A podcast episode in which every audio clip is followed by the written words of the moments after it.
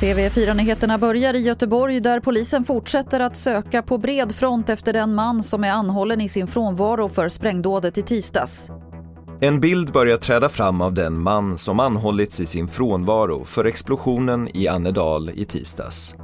Enligt GT rör det sig om en person med koppling till en lägenhet i den drabbade fastigheten. En lägenhet vars innehavare skulle vräkas samma dag som sprängdådet ägde rum.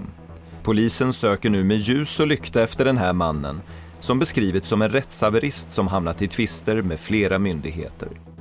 Reporter här var Per Liljas. Så till Malmö där en kille i tonåren hittades skadad utomhus sent igår kväll. Enligt polisen ska det röra sig om stickskador men det är oklart hur allvarligt skadad han är. Polisen spärrade av området och sökte igenom det med hund bland annat men man ska inte ha gripit någon misstänkt.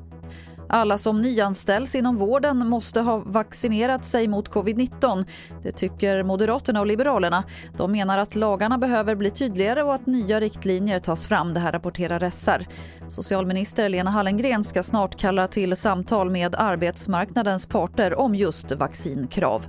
Fler nyheter det hittar du på tv4.se. Jag heter Lotta Wall.